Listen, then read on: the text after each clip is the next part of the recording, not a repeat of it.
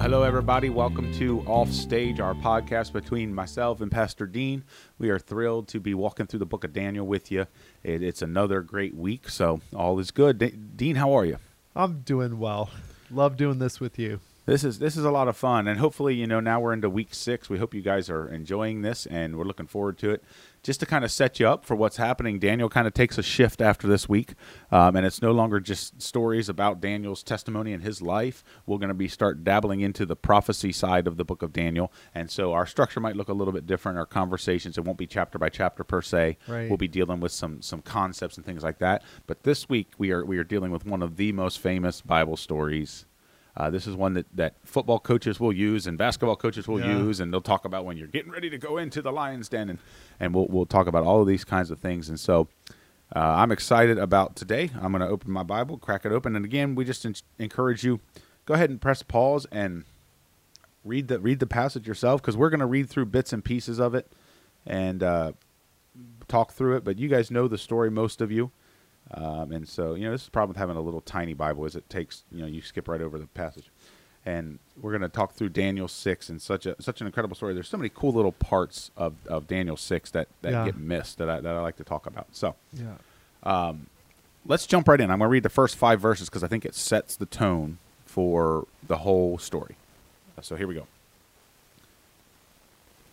It pleased Darius to appoint one hundred twenty satraps to rule throughout the kingdom, with the three administrators over them, one of whom was Daniel. The satraps were made accountable to them so that the king might not suffer loss. Now Daniel so distinguished himself among the administrators and the satraps by his exceptional qualities that the king planned to set him over the whole kingdom. At this, the administrators and the satraps tried to find grounds for charges against Daniel in his conduct of government affairs, but they were unable to do so. They could find no corruption in him because he was trustworthy and neither corrupt nor negligent. I'd like to stop right there and just say I would love for that to be the case with our government. But yeah. uh, anyway, here's the part that's really interesting. Finally, these men said, "We will never find any basis for charges against this man Daniel unless it has something to do with the law of his God." So kind of set the scene. King Darius is is going to set up one hundred twenty satraps, which I guess basically are just high-level executive kind of government officials, right. his his right-hand people. And he is going to put, basically break them up, I guess, into like groups of forty and have a supervisor right. who reports to him. Right. Daniel being one of them. Right. Now, Daniel's about eighty years old at this point. That's right. I mean, he's he's kind of in, you know, the latter stages of his life. Um, but Daniel, again, it's been interesting to see how he's gone through all of these kings. He went through Nebuchadnezzar and had a good relationship. Yeah. And he went through Belshazzar and obviously didn't really have, until, you know, the writing was on the wall, right. he didn't have any real relationship with him. It was right. like whatever. And now, I guess, with Darius, he's got a good relationship. Yeah. And and the fact that he's still going after the Babylonian Empire was destroyed. He mm-hmm. wasn't destroyed with it. In fact, he's honored and given a huge level of responsibility in the new government. That this is now the Medo-Persian Empire, the Medes and the Persians. A divided empire, but there's Daniel still going. So he's old, but he's got a ton of responsibility. I thought of that. I listened to his job description. I was getting tired, you know. Yeah, I was exhausted. But he's an older guy, and he can carry a huge responsibility. It said exceptional qualities in your in those verses. In another translation, it says extraordinary spirit. He possessed an, extra, an extraordinary spirit, which was part of how he excelled his other colleagues. Yeah, we can see that throughout the the, the last passages we've looked at. That's you right, know, a it, pattern. It, it's, it's interesting that he does have an exceptional spirit, which led to good work in the in the physical world. Definitely. Um, and he was trustworthy, and he was all these kind of things. I thought it was really interesting. We could stop, and you know, we're it's it's October. We're in the middle of the political season. We yes. could talk a lot about just the verses where it says that, that hey, we can't find anything wrong. That's right. With his government affairs, which no would corruption, be no negligence, and completely trustworthy. Gets noticed in the business world. It gets noticed in the political world. So he stood out for his, and, and as the story progresses, they try to find fault with him. And the only thing they can find fault with is his prayer life. So yeah, they're like, you know what? We can get him on the basis of how faithful he is. Of how faithful he is to his I, God. Yeah. I wrote in my notes, I, I wish that that could be said of me. I know. I did too. I, I just truthfully, I wish people could go, you know what? We just got to get him for how he handles church and Jesus. Well, like that. and and that's why people name their kids Daniel. You know, I mean, it's yeah. it's it's why he has this huge legacy, and it's certainly tied to Daniel's such an example. You know, the God of Daniel is our God, so we can actually be that way. He can be an example to us today. Yeah, yeah, absolutely. So it's just an incredible thing. So you see the setup, and and really, it, it ultimately is because they're just jealous. Right. This is another one of those moments, and when we've seen that a few times in Daniel's life, where they're just jealous of him. Yeah. It's, it's oh, he's being put in charge. And, and you would think that at eighty years old, they would be like, okay, it, I'm not going to be jealous of this guy anymore. But it seems every kingdom, yeah, there's this jealousy thing happening where they're like, we, we've got to get him out. They're just mad because he's one of the three. They're not mad at the other two right. who are put in the minute. They're mad at Daniel. And I don't know if it's because he was a refugee or, right. or, or what it was. They, he had something they wanted, and they didn't realize that God gives it. And so they were trying to manipulate it. It was pretty much the king's favor. They wanted the king's favor. They wanted special positions. Daniel had that. In this whole chapter, the king is just so into Daniel. Yeah, we see later on in the chapter, yeah. the king just like, he loved Daniel. Like it was right. like Daniel, man. And here he he wants to give him the whole kingdom. So he's he's already the, one of the top three officials, and now the king is determined to set him over the whole kingdom. You know, so we know that right away. But then we see throughout the story, he has the favor of the king of the world, and only God can give that. You know, there's things in our life, the big stuff, only God can give it, right? You know, yeah, absolutely. And so we go through life with our hands held out, and we pray regularly because we know only God can bring. Other, uh, the only other way to get it would be manipulating like these other guys, and you just end up pushing it away. You end up pushing that that yeah. away. I, I, it made me think of the story of Joseph, right, where he was put it's over the affairs similar. of the entire house. Uh, uh, uh you know, that's right, kind of that whole idea. The Lord but again, was it was with just Joseph. favor by. But it was kind of the same idea. He was a, he was sold into captivity. He was. Right. I mean, it was, but it was just an interesting thing. And so they try to devise a plan where what can we do? They're like, hey, we got to, we got to figure out how to, for lack of a better term, trick the king right. into busting Daniel for something due to his faith. So we see that for these, whatever, sixty-some, seventy-some years that Daniel has been in captivity, he has not lost his faith. Right. Uh, he hasn't wavered. He hasn't fallen apart, which is probably why we see the extraordinary qualities, the extraordinary spirit in That's him. That's right. He hasn't lost his faith. And so Which we, is a miracle. Yeah, which is fascinating. Again, yeah. captivity. And so you get down in here, verse six, it says, so these administrators and satraps, which is just a, I'm glad we don't have that title today. That's just, I'm a satrap. I, I, don't, I don't even know I'm saying it right, but whatever. So the satraps and administrators went as a group to the king and said, may King Darius live forever. The royal administrators, prefects, you always know that, like, we're getting ready to suck up to you. Yeah. You know, if, imagine if I walked into your office. May Dean live forever. I'm just going to start, may Dean live forever. We could try that. Yeah. I mean, you know. Be a nice change of pace. Anyway, the royal administrators, prefects, satraps, advisors, and governors have all agreed that the king should issue an edict. I don't know where this came from. An edict and enforce the decree that anyone who prays to any god or human being during the next thirty days, except to you, your majesty, shall be thrown into the lion's den. Now, your majesty issued the decree and put it in writing, so it cannot be altered. Uh, in accordance with the law of the Medes and Persians, which cannot be repealed. They say it twice. They say twice to him, like, hey, put it in writing because then you can't change it. So they appeal to his pride. Are like, hey, listen, king, You're man. You're so great. You're so amazing. You're yeah. incredible. And you Everybody are such a... pray because to you. Kings really did have this like God complex back in, in, in Old right. Testament times where it was mm-hmm. like, I am the authority. Yeah. And so they go, hey, why don't you make a rule that says for the next thirty days... nobody can pray to anybody else. Yeah. Nobody can reach out to anybody else except you. Right. And the king is all puffed up in his chest. He's like, that sounds good. That. And then they lay it out. They go, listen, hey, if you issue the decree according to the law of Medes and Persians, you can't take it back. You can't. They're setting him up. Like, right. I mean, this is like a huge setup. They're like, you can't take it back because they knew how much he loved Daniel. Right. They right. had to. This is why they had to play this angle. And it's going to majorly backfire on him. Yes.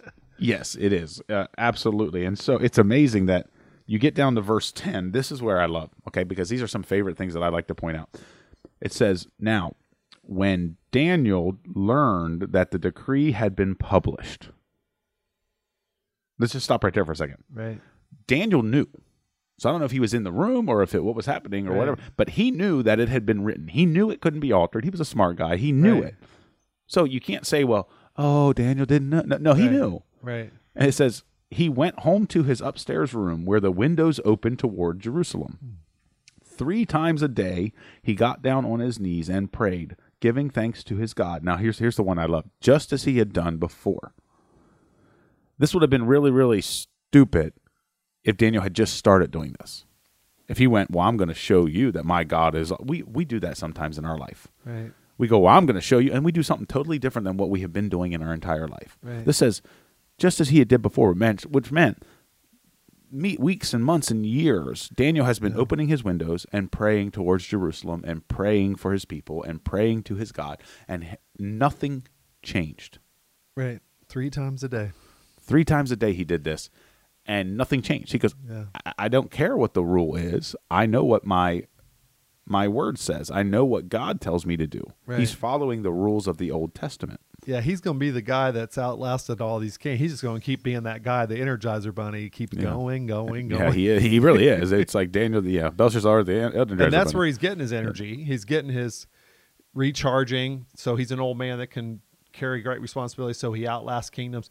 It comes back to this prayer time, this this this beautiful picture of depending on God, and for him, three times a day. That's a lot of times. I think I think that's a special kind of praying. It's not just pray when you feel like it, you know, pray because it's time to start a meeting, or or pray because you're in church. He's determined to to pray, go to a special place, focus just on God.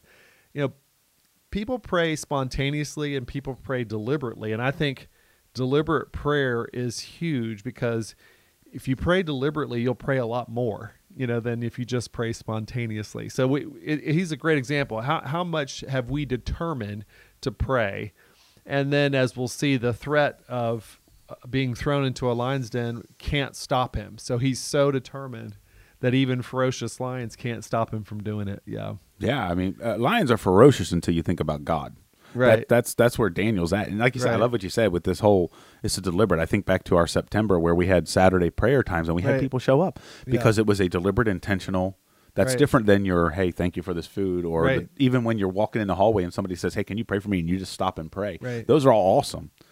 But there is an interesting thing. I, I would yeah. liken it to what we do with, like, hey, we're going to take this. It's going to be a month of prayer, or it's going to be, yeah. a, or we're going to ask you to fast on a Saturday, or we're going to ask you to yep. do this. And so he did that daily. He had a, he had a ritual in his schedule right. where he, he stopped and prayed. Right. Now, what that did do was allowed an opening for these administrators and right. these people that didn't like him. They knew. Yeah.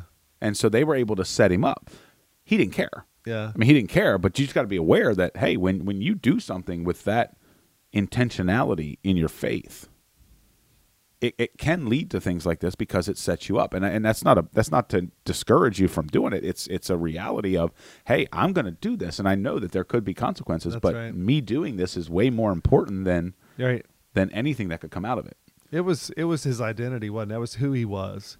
He had been doing this so long. I was thinking too, whatever you can do daily, you'll do three hundred sixty-five times just this year. You know, whatever you can do three times a day, that's like eleven hundred times. Um, so I don't know how he, how long he prayed or what he said, but whatever it was, he did it eleven hundred times just that one year. And it ends up making such a, a huge difference. So those prayers, uh, that they're, they're the reason for his extraordinary spirit, his high position, his outlasting kings. Uh, his that was just so much a part of his D N A that he can't deny himself. He can't deny who he is. So I have to imagine that part of that prayer was for the release of Israel from captivity. Right. Right. But it still hadn't happened yet, so he continued to pray. He also got on his knees, and I was thinking, what what's so what's the big deal about getting on your knees, you know? Yeah, it, it, it's it's kind of a weird thing. I know that, like, growing up in, in, in my, my college and stuff like that, they talked about just the putting yourself in a vulnerable position for submission. Yeah, that's you know, good. You get on your knees, or they talk about prostrating yourself and, and yeah. laying down. It it's a it's a a position that puts you in an area where you cannot attack. Okay. You know, just that just that whole idea. Yeah. Of, it's a willing submission. Yes. You know, and you see all the movies and guys bust into the bank and they're like, everybody down on your knees, and they right. get down on their knees and their hands that's are up. True. And, and that, it's, it's just this idea. It's a helpless I, I guess position. It, it's a helpless thing.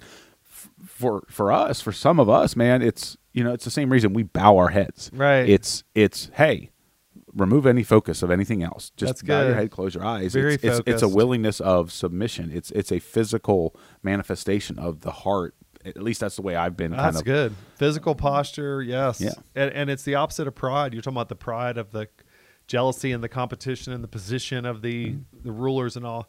That that being on the knees is very humble. Mm-hmm. It's focused. Yeah, I like that. It's weak. It's dependent. It's it's it's. There's our body can tell our mind and our heart. You know what? It can really help. It's like when you raise your hands in worship. It's a physical posture that helps tell your mind what you're doing. And I, I I like that. I like getting on the knees. Daniel determined to get on his knees, and facing Jerusalem was was big for him too. Yeah, it was interesting. Yeah, yeah, because that was his homeland. That's his hope. That's that's the true God, uh, the the real kingdom that he cares about is is God's people, not not Babylon or Medo-Persia or whoever else comes along. He's really into the King of Kings and his people. So and he missed that. I mean, he. You know, you have to remember Daniel had a very hard life. He was taken away from his family and placed in a, a foreign, hostile environment for most of his life. And he still loved Jerusalem. He still looked back mm-hmm. and thought of, he was homesick even at eighty. Yeah. Like you're saying, he's eighty, and, and he still wished he was in Jerusalem, still looking toward Jerusalem. I don't know if he ever went back and visited. I don't think so. He, was, he spent, spends his life, you know, far away in a pagan. But he never forgot Jerusalem. He really, he really missed it. Probably missed his family. Yeah. Yeah, absolutely. It just, it's an interesting thing. And you know, we get back to the whole prayer thing. Listen, it's awesome to to, to bend your knees. I always think about like, in, in this time, he would he would go in to see the king. What's the first thing you got to do when you go into a king? You bow down. You bow. Why? Yeah. Because you're admitting that he's the greater authority yeah. and that kind of thing. You don't have to do that. Listen, if, if Bible tells us to pray without ceasing. Right. So when you're in your car, don't don't get down on your knees. Don't close your eyes. Right. You know, I mean, do some things, and you, you can, can pray no matter what your posture. And you can pray yeah. no matter what your posture. You don't yeah. have to. You know, it would be weird if in the middle of a business meeting you needed God to help you, and you just kind of got down on. They would look at you funny. Yeah. There's a time and place, but this was a dedicated time for him. So the administrators and stuff know that, and I think it's really interesting. Three different times in the passage, it, it uses this phrase. It says, "By agreement, right. they," right, which which was interesting, and I, I wrestled with that. I'm like, I guess they had just decided that. Listen. We're going to do this, and we're going to – maybe they had in the back of their head, this could blow up. Right. We're in this together. Right. So by agreement, they – it says they went to – they walked past his – they just happened to walk past his house yeah. at the time where his doors were open and he was praying. Oh, yeah, yeah, like they hadn't scouted that out. And they found him, and, of course, they go right back to the king, and they go, hey, right. king, guess what? You wrote this. They remind him, hey, right. you can't change it. You can't do all these things. And and so, obviously, the king has Daniel come in, and, and he yeah. does what he has to do, and it, it's amazing. I want to I want to go a few verses down in this. It it, it says in verse, uh, let's see, yeah, decree to stand. They asked the king, "Hey, did the decree to stand?" Yeah, yeah, it does. Okay, blah blah. Then they go, "Hey, this the guy Daniel did this." He goes, "He still prays three times a day." And the when the, it says verse fourteen, when the king heard this, he was greatly distressed. And made every effort until sundown to save him. So he basically told these guys, get out of my face. Yeah. And he spent the rest of the day going, how do I fix this? Yeah. How, and maybe that was where he recognized, oh, they they caught me on my pride. Oh, and that was really bad too. I, I, when you know how it's going to end up, you're, you're like, these guys, how foolish to mess with a king. You know, it's like, don't do that. Don't trap a king. Don't manipulate a king. Yeah. He's world power, man. It's going to backfire on you guys. And they and they they did, and it, it worked at this point. It, yeah, like, so far it's working. They got it. But the they, king's and, getting mad. And, and the king's like, oh, no. Yeah. You ever just have one of those Daniel. moments where you're like, okay, yeah, I totally did this. Yeah. How do I undo it? Yeah. And that that's kind of what they're, what they're dealing with right now. And so right. he spends all day doing this. Now, they come back to the king, and they go, hey, remember what you wrote, because it was a big deal. Right. Don't forget. And so then the king does give the order, and they bring Daniel, and and and they threw him into the lion's den. And this hit me really, really funny last night. It said they they they threw him into the lion's den. Okay, so he's in the lion's den. It says, the king said to Daniel, and, and, and it hit me. I was like, okay, he's already in the lion's den. So apparently the miracle is already starting to happen. Of course, yeah. So he's in the lion's den, and the king says to Daniel, may your God, whom you serve continually, right. rescue you. Hmm. So the king has seen the testimony of Daniel. He says, hey, it doesn't matter. Continually, you are serving your God. You're right. doing. He says, he's going to protect Great you. May testimony. He protect you. I think it's amazing. So you got no negligence, no corruption, completely trustworthy, and continually serving your God. He, he's a good man. It's almost like a sermon. Yeah. It's, it's weird. It's like this passage. No, sets up. Daniel's just a good guy. It's a great example. It is, man. Don't, don't be like yeah. me. Be like Daniel, right? And so it's interesting. So the king, I, I can't imagine, like the lion's den was like one of those torture devices that they used. Right. I can't imagine this scenario playing out any other time. I don't think the king ever probably looked at somebody he threw in the lion's den. We know he doesn't at the end of the chapter. Right. He, he doesn't look. He goes, well, you know, maybe God will protect you, because it's not like they fed these lions. They left them down there so that they were hungry, so yeah, that they, they were, were starving. Ooh. And I've always, I guess, envisioned it as kind of a, a pit in the ground, yeah. or or like an underground cave where they kept these lions, and they kept it gated, kept it whatever, and they, they'd roll the rock back, and the lions would, you know, yeah. be ready to rock and roll. Yeah, it was multiple lions, and they were, each one of them, huge. I, I did a little study on on lions. Um, their their roar. The, the throaty roar of a lion can last longer than five minutes. I, I didn't realize this, and be heard more than wow. five miles away. They weigh between three hundred thirty and five hundred fifty pounds, depending on the last time they ate. Because they just can, pure muscle. They can eat like eighty pounds of meat in one feeding. eighty pounds. So you figure there's three, five, six of them in there. You know, Daniel. Yeah, you got all. You got five or six of them, and they got these teeth like you wouldn't believe. I mean, they're they're they're ferocious. They're powerful. They're Daniel would have been down in there, feeling them, smelling them. You know, some people think, did he sleep during the night? Did he snuggle up to him? No, I don't think so. They're not stuffed animals. Yeah, maybe I don't. I, I want. I would like to. This is one of those D V R moments when I get to heaven. Yeah. I would like to watch what the angels did. Well, we just know the angels shut the mouths of the lions, but. I don't know. They still growl. Was it still scary to, you know, but, but I think this is the key thing, because this is important for all of us. We're going to experience God in our lion's den, which is this world, in a, in a very special way. I think Daniel would look back and on this lion's den as a, as a, as a huge moment in his life where he experienced the protection and the rescue of God. So even in the scariest places, it could become the biggest, most wonderful way, place we experience God. You know, is among our lions. It, and so the scariest places sometimes can turn into the the most meaningful places, because we felt God's rescue like never before. Well, yeah. and, and you have to be willing to go there. Right. Like, That's again, right. It goes back to what you said weeks ago. You, you talked yeah. about how Daniel's story starts where most of our faith stops. That's right. Yeah.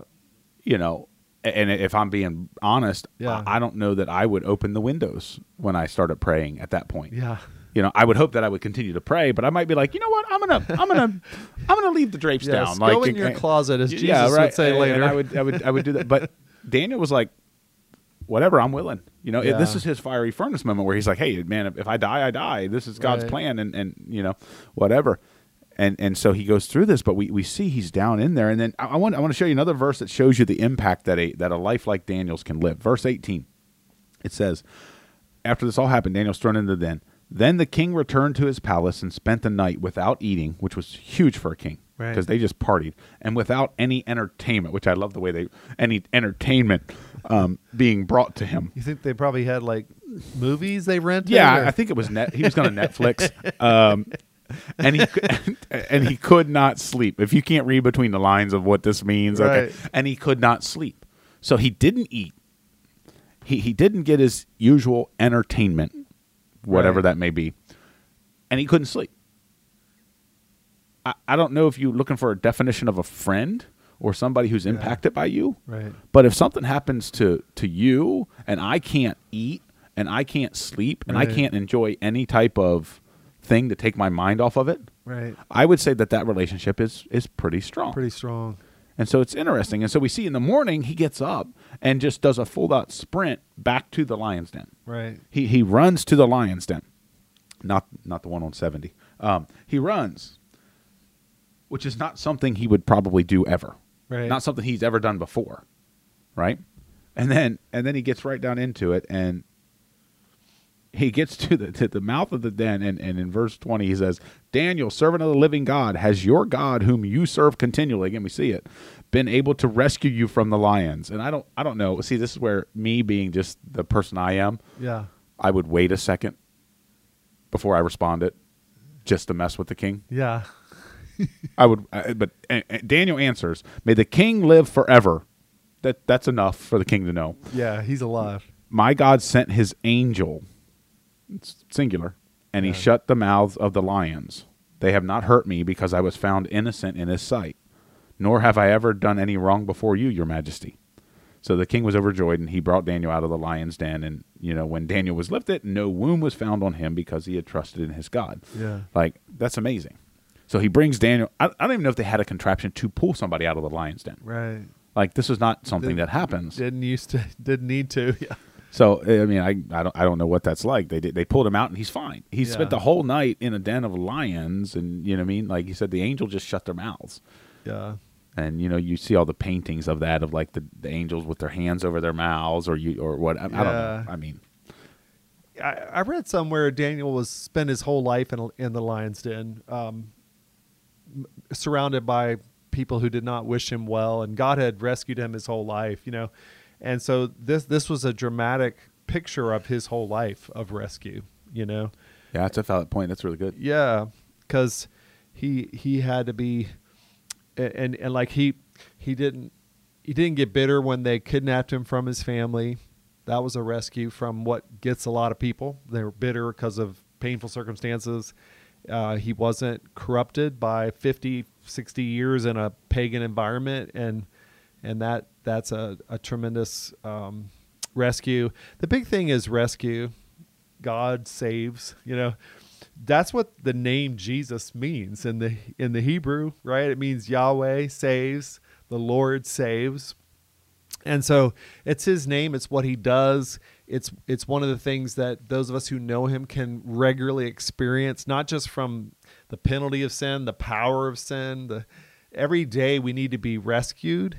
We need to be saved from forces greater than scary forces, evil forces that want to devour, to destroy, to diminish our life. And we'll never do anything until we're saved. You know, we have to include that in our prayers. I, I think this image is very dramatic for me to pray every day. One of the things that motivates me to pray are the images God gives me. And this is one of them, that not only myself, but those I love are, are in a lion's den every day and need God's rescue to be able to live the life, to experience the joy, to fulfill the potential that they have.